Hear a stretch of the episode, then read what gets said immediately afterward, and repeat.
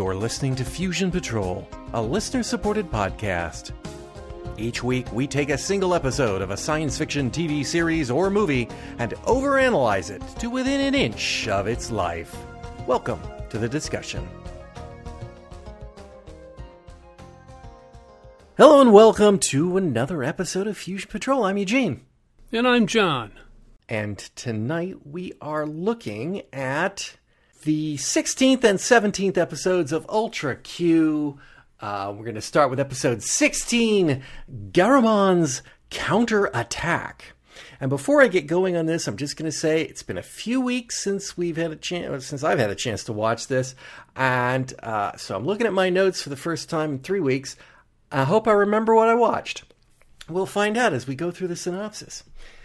Well, not too much has changed. Yeah, but I may have forgotten it all. that much has changed. The old synopses just aren't uh, necessarily hanging on to some of these things. Oh, it'll all come back to you. A strange man. A... Maybe. A strange man approaches the astronomical physics lab at night. He uses a small handheld radio device to remotely open the safe, freeing the Tilsonite meteorite that previously acted as the electronic brain controlling the invading robot Garamon. The meteor flies out the window and leaves with the strange man. Yuri awakes Jun and Ippei with the bad news. With a meteor on the loose, the Garadama's meteors may be on their way for a second invasion, and in fact, they are.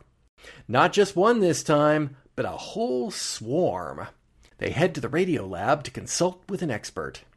The strange man, meanwhile, has the meteorite in a cello case and has hitched a ride out of Tokyo to Haruna via commercial truck. Along the way, he launches the attack.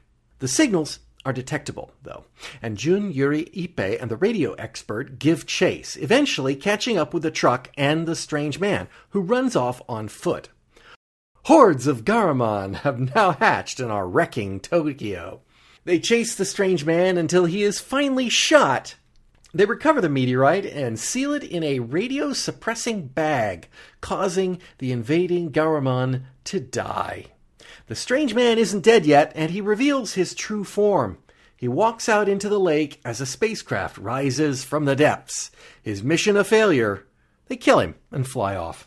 Oh, the day may be saved once more, but as long as the indestructible meteorite remains on Earth, the Garamon may return again someday. Right. Um, first question radio Mm-hmm. suppressing bag. Oh yeah, True you or can buy them all over the place these days. Yeah, yeah, Real ones? yeah. All the uh, QAnon, all the all the QAnon guys keep all their uh, their uh, credit cards in them. You know, RFID safe wallets. Okay. Uh huh. No, you can do that if you wrap something in metal like that.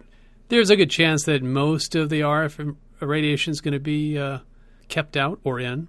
Blocked out? Okay. Because I, I thought in the original, of course, they had to put it in a big metal box.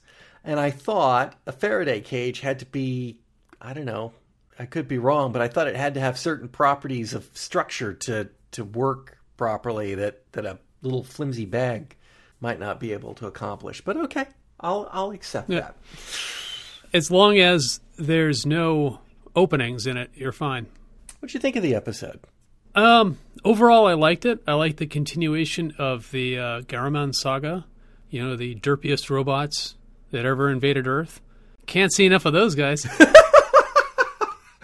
Cut off their signal and they drool. oh yeah, yeah. You know, wow. Really, you know, Alpha software yeah. should really never be tested out in the field.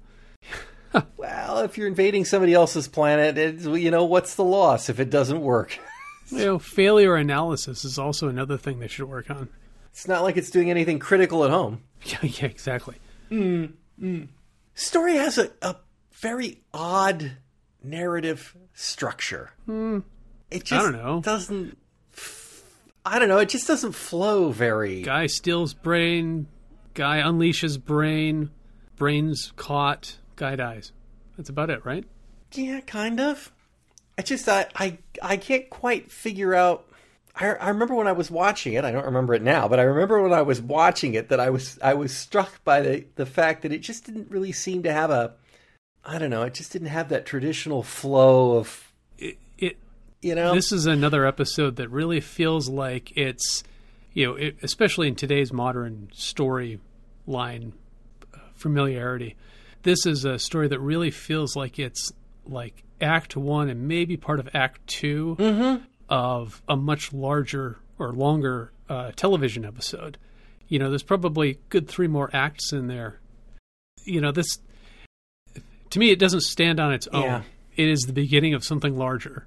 I mean there should be more uh, interaction with whatever's sending out the garamons or it's Act Two of of three. yeah. Yeah at least that. There's got to be a third part in there that sums this up and i wouldn't be too surprised if we see that but who knows But the the first one, the first one that we saw was, um, you know, also ended very similarly. Oh, put it in a thing, and oh, they die. Mm-hmm. You know, it, it it really did have a very, and, and I think this is the problem with not having Ultraman in your series. You just really haven't got anything to take down the giant monsters or the robots. You know, there's no convincing Specium beam or anything. you, you can only spray things with salt water so much Yeah. yeah Yeah. So, what about there was a? What did you think about the guy? What did you think about the look of the guy who was the alien? Oh, uh, let's see. He's wearing a trench coat and a hat, so he's dodgy, but not quite a mobster. If he had uh, dark sunglasses on, he'd be a gangster. But Now, I mean, he, uh, the actor himself, uh, very familiar. I'm sure I've seen him in something else. the part that got me about this was he did look a bit strange. I couldn't place anything on it. Yeah. But I really thought that the line from like the truck driver who said, and I quote, weird guy, but it would have been a fine gal if he was a woman. What the? Yeah, I think it's the uh, eyeliner and, and, and eyelashes. I think that's what did it. Okay. Okay. Maybe that's it because he did have a sort of odd complexion and, and sh- ah, not sharpness to his features, but something, right? It was just, uh, Yeah, he was a, a he was thin, tall, thin guy. Yeah. it's odd, but I never thought it was a woman. No. Never thought it was a woman. No. Uh, no Professor Ichinotani in this one. It's a sequel to one he starred in, and he's not here. They've replaced him with this radio expert. Well, yeah, for now. You know, we haven't actually seen him since that episode either. Hmm. Yeah. Well, I'd like to. I, I like Professor Ichinotani. Yeah. Yeah. He's an alright guy. he's, you know, their version of Doctor Who. I, I guess. I also, uh, you know, when we're looking at something that's a relic from another age, I love the fact that they're at this diner, I think, and they can just run outside and some run up to some strange guy and go, "Hey, I need to borrow your car." Yeah, exactly. Yeah, sure, go for it. What? It's like, hmm, Will, you certainly have an air of authority. Here's my keys. Sure, Why not? I mean, you look like a trustworthy guy. How about it? Yeah. You're wearing an aircraft uniform, so, So you have a badge on your arm. you. I also think it's funny that they they they evacuated Tokyo in 30 minutes. They're really good at it. And yet, when the uh, monsters were attacking, Tokyo Tower is still loaded with tourists. Yeah, well, they didn't quite get the the whole uh, shelter in place is not a good idea for this one, guys. Message. They, they seem to be still touring, Yeah. too. They did not look like they were trying to get out of Tokyo Tower. Yeah. kind of looking like, whoa, look at the sights. Whoa, whoa, look at the monsters. Figures that was the day the intercom was broken in Tokyo Tower. They never got the message. Could be. Tannoy not working. Exactly. Um, let's see. These these are in like no particular order. The the one thing that surprised me the most in this episode, hmm. when all the cops got murdered at the end. Oh yeah, that was like uh, that was actually kind of surprising. It's like okay, guns get lifted up in the air by strange magnetic rays, and then bang, the cops are dead. All Oh, wow. dead, killed with their own weapons. Yeah, it's like, Yeah, whoa, this is taking a dark turn. I mean, crushing cities is one thing, but you know, just gunning down cops is is I don't think there's been too many people actually shot. Yeah, Yeah, it was. Uh, you know, so this guy's a bad guy. By the way, this guy is um, uh, Cicada Man. yeah, Is the the uh, people they call this one? Yeah. yeah. And we'll see him again, or him or her, because there's cicada women as well. Uh, Ultraman X, Ultraman Orb movie, Ultraman Geed, Ultraman Taiga. So apparently, in the later years, he's become uh, a lot more popular uh, along the way. I have something on my notes saying cicada men cannot fail. If they do, it's the bug zapper. they just, you know, he's just he's just going to come back in seven years, right? I mean, it's exactly just, exactly it's the way it's going to work.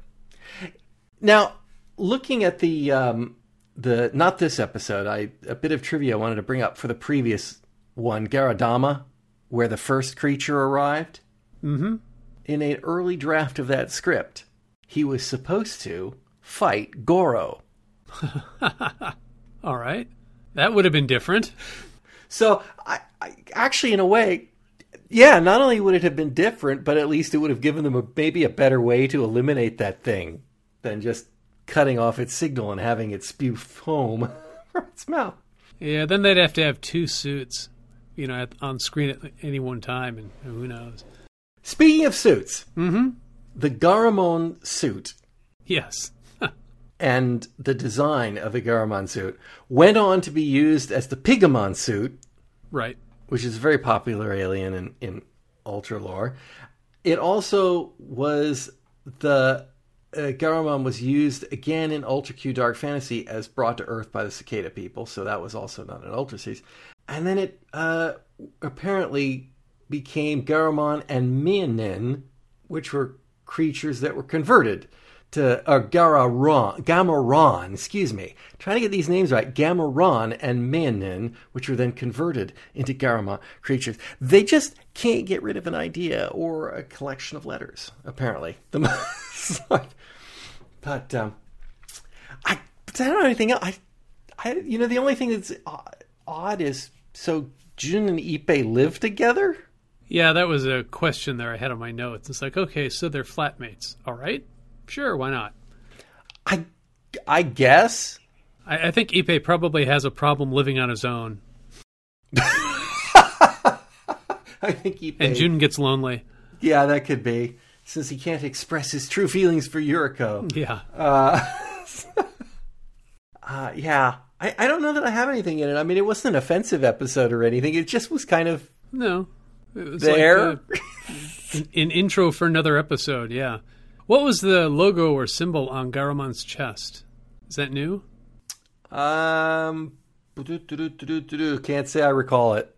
Oh, okay. I, I don't recall noticing it. And um, now that you say it, I'm like, there was a logo? Yeah, like a little symbol on his chest. Little look like a shield of some form. Oh yeah, you're right. There is. Uh, looks like a a a dot, and then a line goes down, and then it curves up on both sides with two arrows pointing upwards. Yeah. I didn't notice it, but uh, it's there. Huh. Is that like the cicadan people symbol or something? You know, it's only on some of the pictures of Garamon that I can see. So um, it's very, very prominent on one of them. Maybe that's how they differenti- differentiate uh, uh, Garamon from Picamon. I think his hands are a little bit different, but it's, there's not much different between them. I'll tell you that. I, I didn't know they were different. Yeah, it's a, a double arrowed or double headed arrow in the shape of a U with a dot in the middle of it with a line under it connecting it. Yeah. Weird. But it's definitely. I can see it on a picture of this one from when it was attacking Tokyo Tower. So that's from this episode. But if you look at it from other episodes, I don't see it. Um, yeah, got nothing more on this one. It's pretty light. Shall we move on to the 1 8th project then? Yeah, I think we've done this one to death. We can go on to the next one. I'm sure this one will be a lot uh, a lot bigger. Oh, yeah, it must be. Yeah. Tokyo is a crowded place. Train stations, doubly so. Yuriko is crushed beneath the feet of the inexorable rush of people. Remember this for later.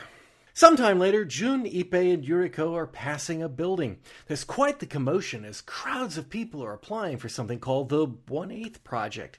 People accepted into the project will be given homes in the all new Model District 8. Young and old are welcome. They will be free from paying taxes, free from the Citizens 3 obligations, free to have as many children as they like, with costs paid by the government. They will live in a beautiful, paradise like, model, pre planned community. Yuriko can't believe what she's hearing till she learns the catch. In an effort to reduce environmental and population stress, the new citizens of Model District 8 must be miniaturized to one eighth their current size. She thinks that's inhuman, but owing to an elevator mix up, she ends up in the shrinking machine. She's welcomed into District 8 at the immigrations office by the mayor and a welcoming committee. She's informed she must forget her old life and even her old name. We only go by numbers here. You are number six. No, that's not right. You are number 103924. Sadly, before she can start her new life, immigration's figured out she wasn't approved to enter and she's sent to jail where she's put in a cell with a hungry giant. he uh, he wants to be shrunk, but he's too big for the current machine. he takes pity on Yuriko and helps her escape by lowering her captivity box out the window and into a stream. Things are looking bad, but some children come fish the box out of the stream and, and give her to a pair of nuns who decide to return it to District 8. Yuri awakens and talks to them, convincing them to drop her off at Jun's airline, which they do. But Jun and Ippei aren't there. Yuri is startled by a photo of herself on the desk. Jun and Ippei soon return, and Yuri does what any sensible person who's been shrunk and has come looking for help from her friends. she hides. Jun and Ippei enter. Ippei is holding balloons. He sees the mysterious box from District 8 sitting at the desk, and he thinks it looks like a great place to secure the balloons. Jun and Ippei discuss that the seven days of mourning for Yuriko have passed and that Ippei should get rid of the picture now. But just at that moment, an important job comes in, and they have to leave. Heartbroken, for some reason, Yuriko gets back into the box.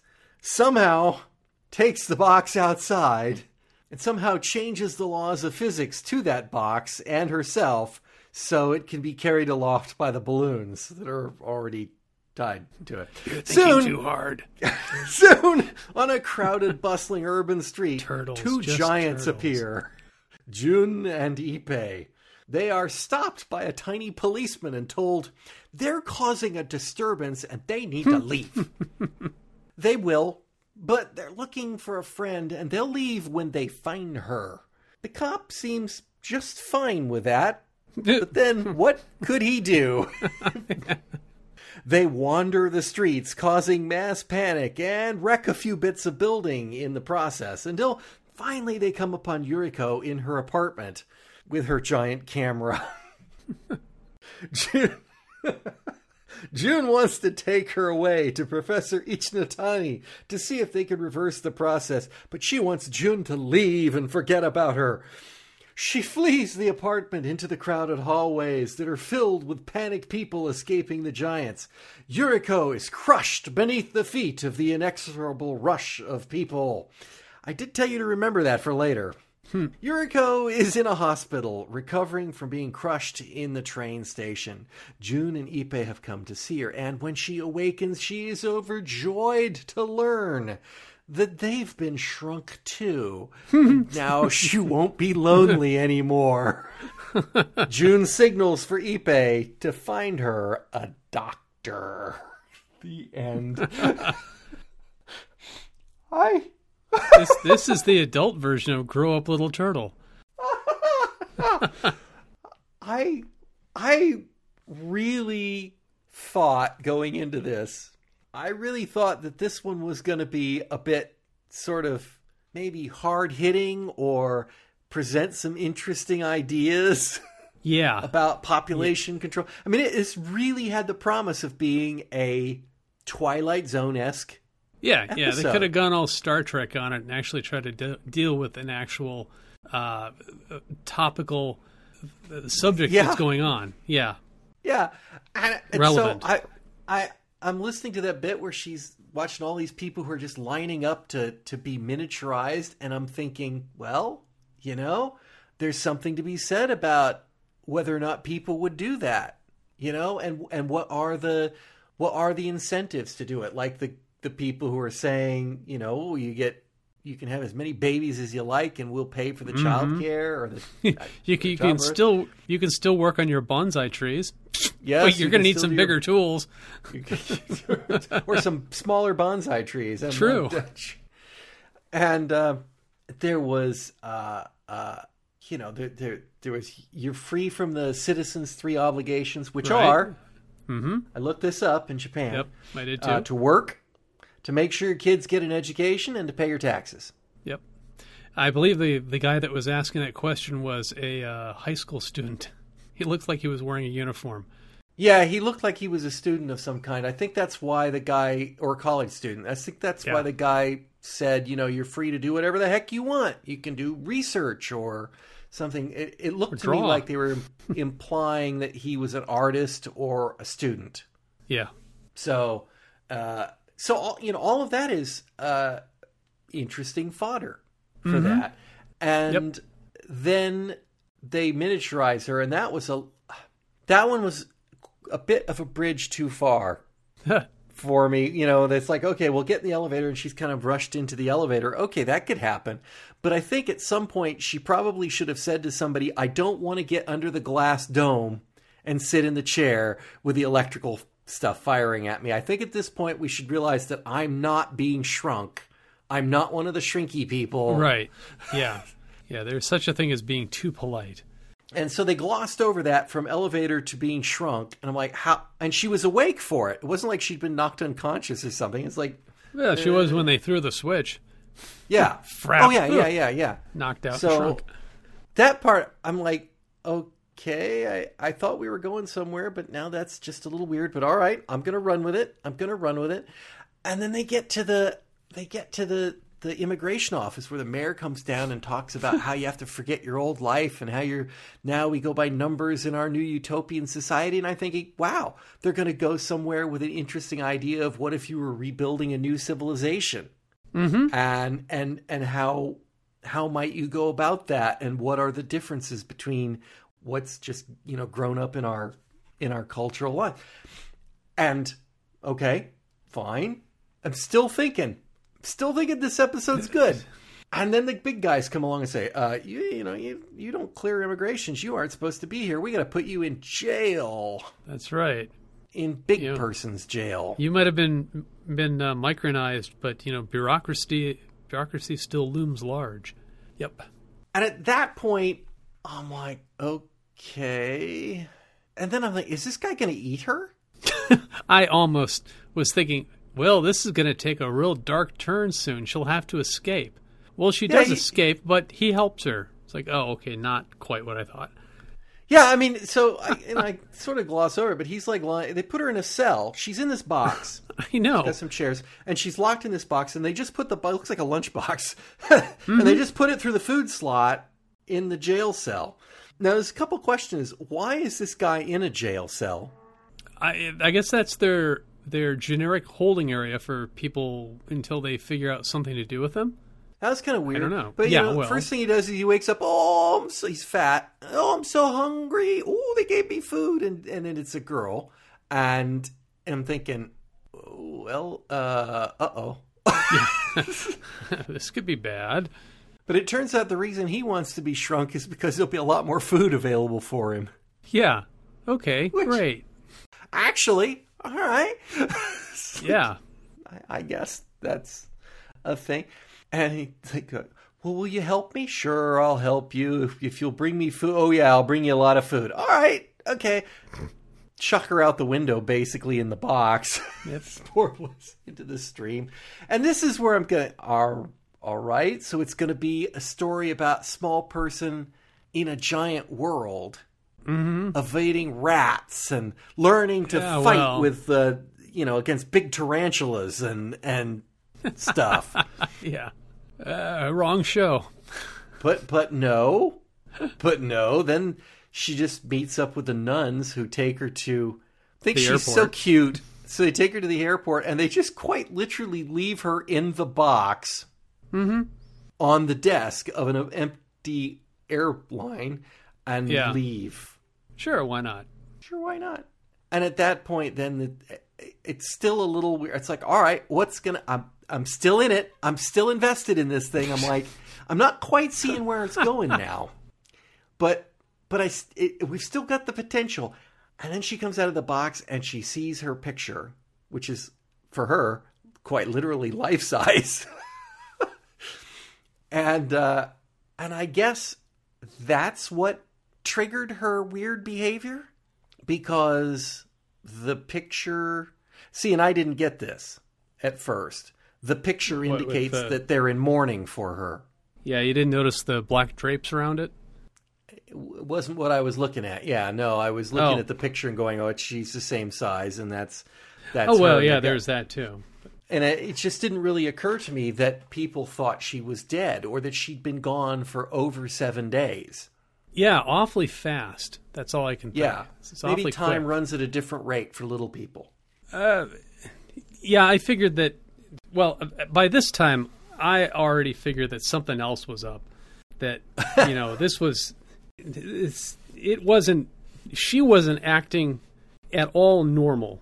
Right. Yeah. She was not acting normal and and when she's there that like I said when she sees her picture, I guess if she thought I'm dead or they think I'm dead or whatever it is, maybe it still is no excuse is to, to have worked all that to get to Jun's office and then when Jun and Ippei show up, she hides from them. And at this point I'm like I don't understand. What is what is she afraid of? I mean, yes, she's tiny. It's like her chance of having babies with Jun is like now probably zero. Yeah, yeah. But w- why is she hiding? I, I, I don't know. I think uh, back uh, before she was uh, shrunk down, uh, when she was talking to the the uh, the guy at the desk, and he was explaining what the one eighth project was, or District Eight. Uh, Yuri did say that she wanted to become bigger, and then Mm-hmm. then she was hustled off to the uh, the elevators. And So she I did say something like they're not human. You're, Or you're it's it's inhuman human to do like- that. It's inhuman to do that to people. Well, think no, somewhere along the somewhere along the line, yeah, there was that line too. But somewhere along the line, there was something about they they would be a different. They wouldn't be human people anymore. Something like that. So No, maybe that's- she's in the I'm not worthy. I don't know. It was it was bizarre. It's like okay, you're right where you wanted to be. What made you change your mind? And at this point, then I'm like, yeah, no, this is Yeah, we're seeing a, wrong. uh, a dream or something like that. We're we're seeing her psychological, uh, her worst fears coming to life, that sort of thing. I yeah, I hadn't pegged it as a dream. I'm gonna admit it because the show has been so weird at times yeah, that yeah, it's like sure, and perhaps a rocket can spring out of her rear end and she's launched into the air with a parachute. It could exactly. happen. Or a turtle grows to be monstrous, and the child flies around it like a jet. Yeah, We could happen. with you know turn signals. Uh, yeah, yeah. So I mean, I, I, this is the. I think this is really the problem with the show because it's really all over the place as to what does and does not happen, and where the mm-hmm. line between reality and speculation and fantasy is. And so in this one, I'm just like, I, I have no clue. And then I'm like, where is she going in that box? Is she trying to commit suicide? That'd be a good way of doing it. I don't know how I she think just jumping off that balloons, desk would have but- been good enough. Yeah, how do you, how'd she get that thing out of the building? And the fact that it couldn't be lifted off the desk when she wasn't in it, and then she gets in it, and now it can. uh, Yeah, it was. Yeah, she tore out those other two chairs, and she was fine.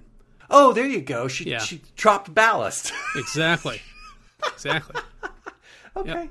because we never see the box again once we see it flying over the city. Right. You know, it's just it's assumed that it's just going to automatically somehow navigate to uh, the model district eight and land there. Which apparently it did, and Yeah, or- she got through her immigration's problems. Or uh, uh, uh, her, Jun, and Ippei are the last people in Tokyo who've heard of it, uh, because the nuns did make the uh, the the connection, yeah, the connection that it was part of uh, One Eighth Project. Yeah. So it was, it was, and then, and this is where I think we were all leading the whole time.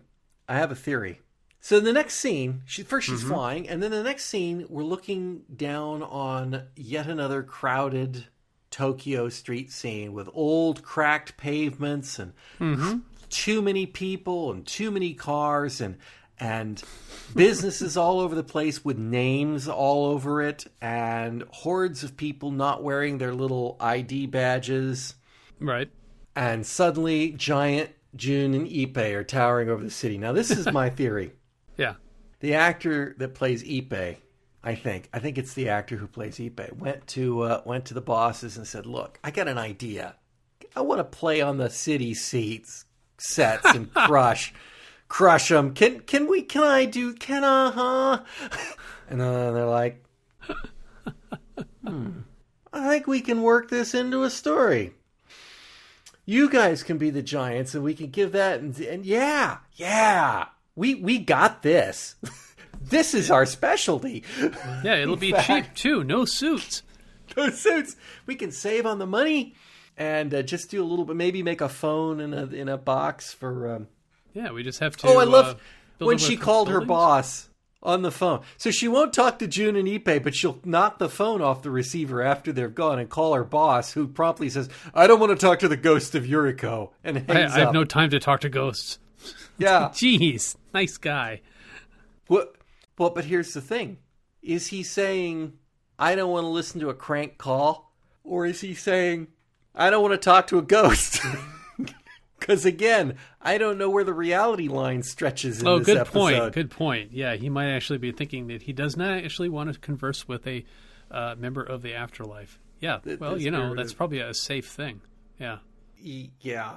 Um, so Jun, and then of course they track her down, and they're scaring the hell out of everybody. Hmm. and and honestly, just do not think that District Eight is a model paradise city. Looks to No. me just like the same ratty old city they were in. And no offense to Tokyo, but you know what I mean. Yeah. It's like yeah. you've been there, I've been Yeah. there. It's it's got its neat bits and it's got its dirty, ratty old bits, and that is not how I would build a model community if I were making one from scratch. Um, that was supposed to be paradise, and I certainly wouldn't put that many people in it because you just get overcrowding, and then you're going to have to shrink them again. I know the And- 164th project, and uh, it just gets absurd after that. It does. It does. It reaches at some point where they just get down to the atomic level, and you're you're all good. Um, so then, so he finds them. First, she doesn't want to talk to him. Then she talks to him, and they have this tearful. I don't want you to take me out. I'm gonna find friends of my own. Like thousands and thousands of people there, and I mean, yes, nobody. She doesn't want to give up June and Ippei. They're her best buds. I get that. Mm-hmm. I get that. But it's like moving to a new city for a new job. You you're going to deal with it. But but no, she's like no. And then she runs out and she gets crushed in the mob, and then we find out it's all a dream. It's not the worst cop out. Um, they did foreshadow it. They did. They did absolutely show you at the beginning what happened, and so I can't. I can't say they pulled a Bobby Ewing in the shower kind of thing because it was clearly planned from the word go, but it was a little bit. Uh, it's like, what did we learn from this? Nothing. Uh, that uh, Yuriko has some insecurities about uh, uh, Hmm. her place in society, perhaps. I I can see that. Yes, I can see that. So, couple things. Mm-hmm. They make a mention of past seven days of mourning. That's a Japanese thing. Yeah. They do a seven day mourning, and then I think they do another one at forty nine days, and then uh, I think the next one's in 200 or something days. I, I don't know what the third number is, but they've got these kind of set routes, and and after the seven days of mourning, then I guess you throw their pictures away Okay. because you don't. Well, she's gone. Time to move on to our next reporter. Um, and the other part that was, and and it's caused me a lot of, a lot of of thinking. That- that's, that's never good. No, no, it's it's not. So here's the part that bothered me. In the end, the narrator says, "In megalithic times, humans were 78 meters tall." Oh, and five meters wide. And I cannot, for the life of me, figure out what that's a reference to. My first thought was that it was the Nephilim, yeah. I was gonna say. I think it's it's the Nephilim. but it is not. And and and to be fair, if I we haven't mentioned this, Eiji Tsuburaya and his family were very devout Christians, and they liked to work Christian symbology into Ultra series. That's why they get crucified a lot. When aliens come along. They they love to crucify the Ultramen because because they're apparently very devout uh, Christians. I did not know that. Hmm. Yeah, you wouldn't think that, but they were. That is not right, though. In one Enoch, they are described as great giants whose height was three thousand ells. I know what you're thinking. You don't know what an ell is. Well, an ell is eighteen inches. That would make them four thousand five hundred feet. That's awfully big. Uh, it's nearly a mile. Uh, that Yeah. would be 1,350 meters, Hmm. which is not 78. No, no. Um, that's that's big. So it's it's not them. and then I thought, oh, I know what it is. I know what it is. If the one eighth project makes people one eighth the size of regular humans, that must be eight times the size. Nope, No. nope. I cannot figure out where that number came from. I think they just Made it up? why is it? Who- I I don't know. Okay, Wait a minute. How For tall starters. is Well, no. How how tall how tall is Ultraman when he's in big size? oh, 60 meters. Hmm. Getting close. Maybe that's the size of their scale models that they Uh-huh. work on, except that, you know, that falls down because then this would be a Hmm. one eighth size. But oh, you know something? Wait a minute. Hold on. Let's think about let's think about Yuriko in Jun's hand. She was about the size of his hand, right? I mean, if you laid her down in his hand, she would not have been as long as his finger to his palm, right? Uh, yeah, she probably would have been about six inches, I think. So I'm Yeah. I'm just putting this on a just a real quick uh, measurement here, but that's like one, two, three hands to my knee, four, five, six to my hip. So at most, she's about would be at one. That's not one eighth either. I don't know what scale this is. Yeah, I'm not sure. It's probably I- close to uh, revision one Godzilla size. Yeah, it's uh, whatever the city the city size fits for a person in Yeah. a in a suit. But yeah, it's just a, a weird uh just a weird way to end this. In the old times, it was 78 feet on. How did we get so small? I that's a not even a darn good question. it's just Uh, it's because the moon got farther away. every, every day, Yeah. every day So a little bit further. everything is shrinking very, very small amount. Very, very much. Yeah. I don't know. And since all the rulers are also shrinking, we'll never know. Good point. Very good point. Certain uncertainty principle here too. Um, I I I really this one this one really disappointed me. Yeah, I was kind of hoping it was going to be, you know, a little bit more hard hitting, but yeah, I have, yeah. This one really just uh, it's all turtles all the way down, just turtles. flying, Flying turtles, turtles. turn circles, turn signals. Yeah, Yeah, flying turtles. I thought they were going to hit this one out of the park. I really did at the beginning. I thought, "Ooh, this has got this is finally the promise." I don't think Finally, it's this type of promise. show. There's no park hitting in this series, I'm afraid.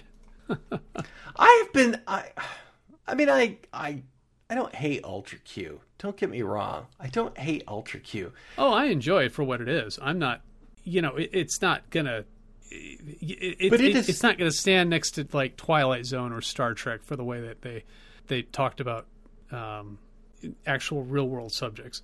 Exactly. And for some reason, and I've been relatively shielded from Ultra Q over the years. I've got my Ultraman experience, and I get that, and I and I know where that's going. Although the early Ultraman, despite the fact that it's a giant guy, it fighting rubber suited monster, were actually not targeted at children's audiences. They were targeted for family audiences with adults and everybody, and and it's just you know a different kind of entertainment. Mm-hmm. But Ultra Q has always been held up, and there are just so many places where they talk about it. And I wonder if they've ever actually watched the show, where they compare it to the Twilight Zone. Or I, I've got an article in front of me right now from the Nerdist. Not saying that they're a great thing, but I mean, title is "Why You Should Watch Ultra Q: The Japanese X Files." No, no, no, uh, uh You know, maybe that one episode with the giant spiders Yeah, was as maybe. close as we ever got to that. And that was more like Thriller with Boris Karloff or Night Gallery than, but yeah. This one I just, ah, doggone it. I, I, I, I, I was so rooting for it. Yeah, So, I, I I don't know. I, I actually saw part of an Ultra Q episode today on Pluto TV. Um, Yeah, it was. Um, one we haven't seen? Uh, No, no, it was uh, it was turtles. Grow up, little turtle. yeah, I'm so sorry. You it's saw like that uh, one again. of all the ones to have Oh. on TV. Hmm, it it right. could have been, it could have been uh, Kanegon's Cocoon. Uh, yeah, could it could So you, you got your, uh, or Underground Super Express goes west.